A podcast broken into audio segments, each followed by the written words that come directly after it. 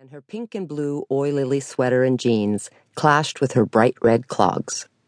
Worst of all was her expression, easy to read on a face as flat as an artist's palette with troubled blue eyes set wide over a small nose and thin lips pressed unhappily together. Judy tried to shake off her bad mood when the elevator halted and the doors slid open with a ping. Rosato and DiNunzio, LLC, read the shiny brass plaque, and she crossed the reception area, empty of clients on a Saturday morning.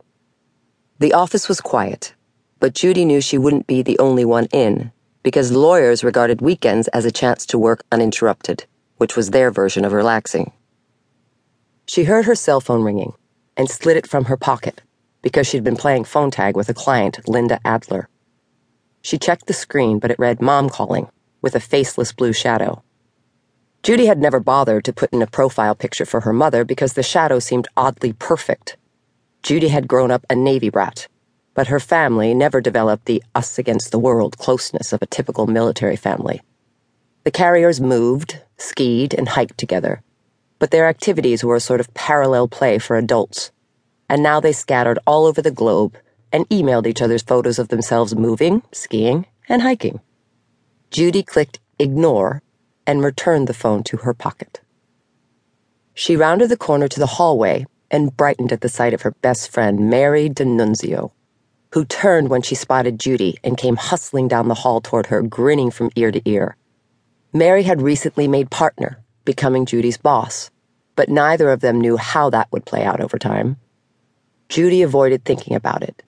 And in any event, Mary made the most adorable boss ever in her tortoiseshell glasses, navy sweater, jeans, and loafers, with her little legs churning and her light brown ponytail bouncing. Judy, I was waiting for you. I have great news. Mary reached her, light brown eyes warm with anticipation. Hi, cutie, tell me. Judy entered her office and Mary followed her excitedly inside. Actually, I have great news and even greater news. Which do you want first? The great news will start slow. Judy slid her woven purse from her shoulder, tossed it onto the credenza, and went around to her chair.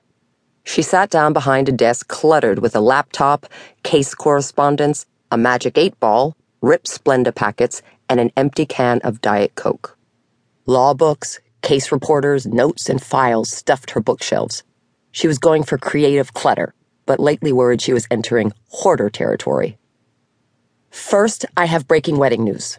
Mary leaned back against the credenza, flushed with happiness. You remember I told you about the high end salon Jetem? Yes.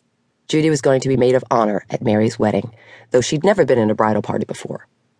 She was studying by watching bride shows on cable but none of them told her that being maid of honor was like being executor of a vast and complicated estate without the fee. They had a cancellation, so I got an appointment next Friday night. Can you come? Of course. Judy had already been to two bridal shops and seen Mary try on a zillion wedding dresses, but they all looked the same to her like vanilla soft serve without the cone. They have Vera Wang and all the big names. Cool.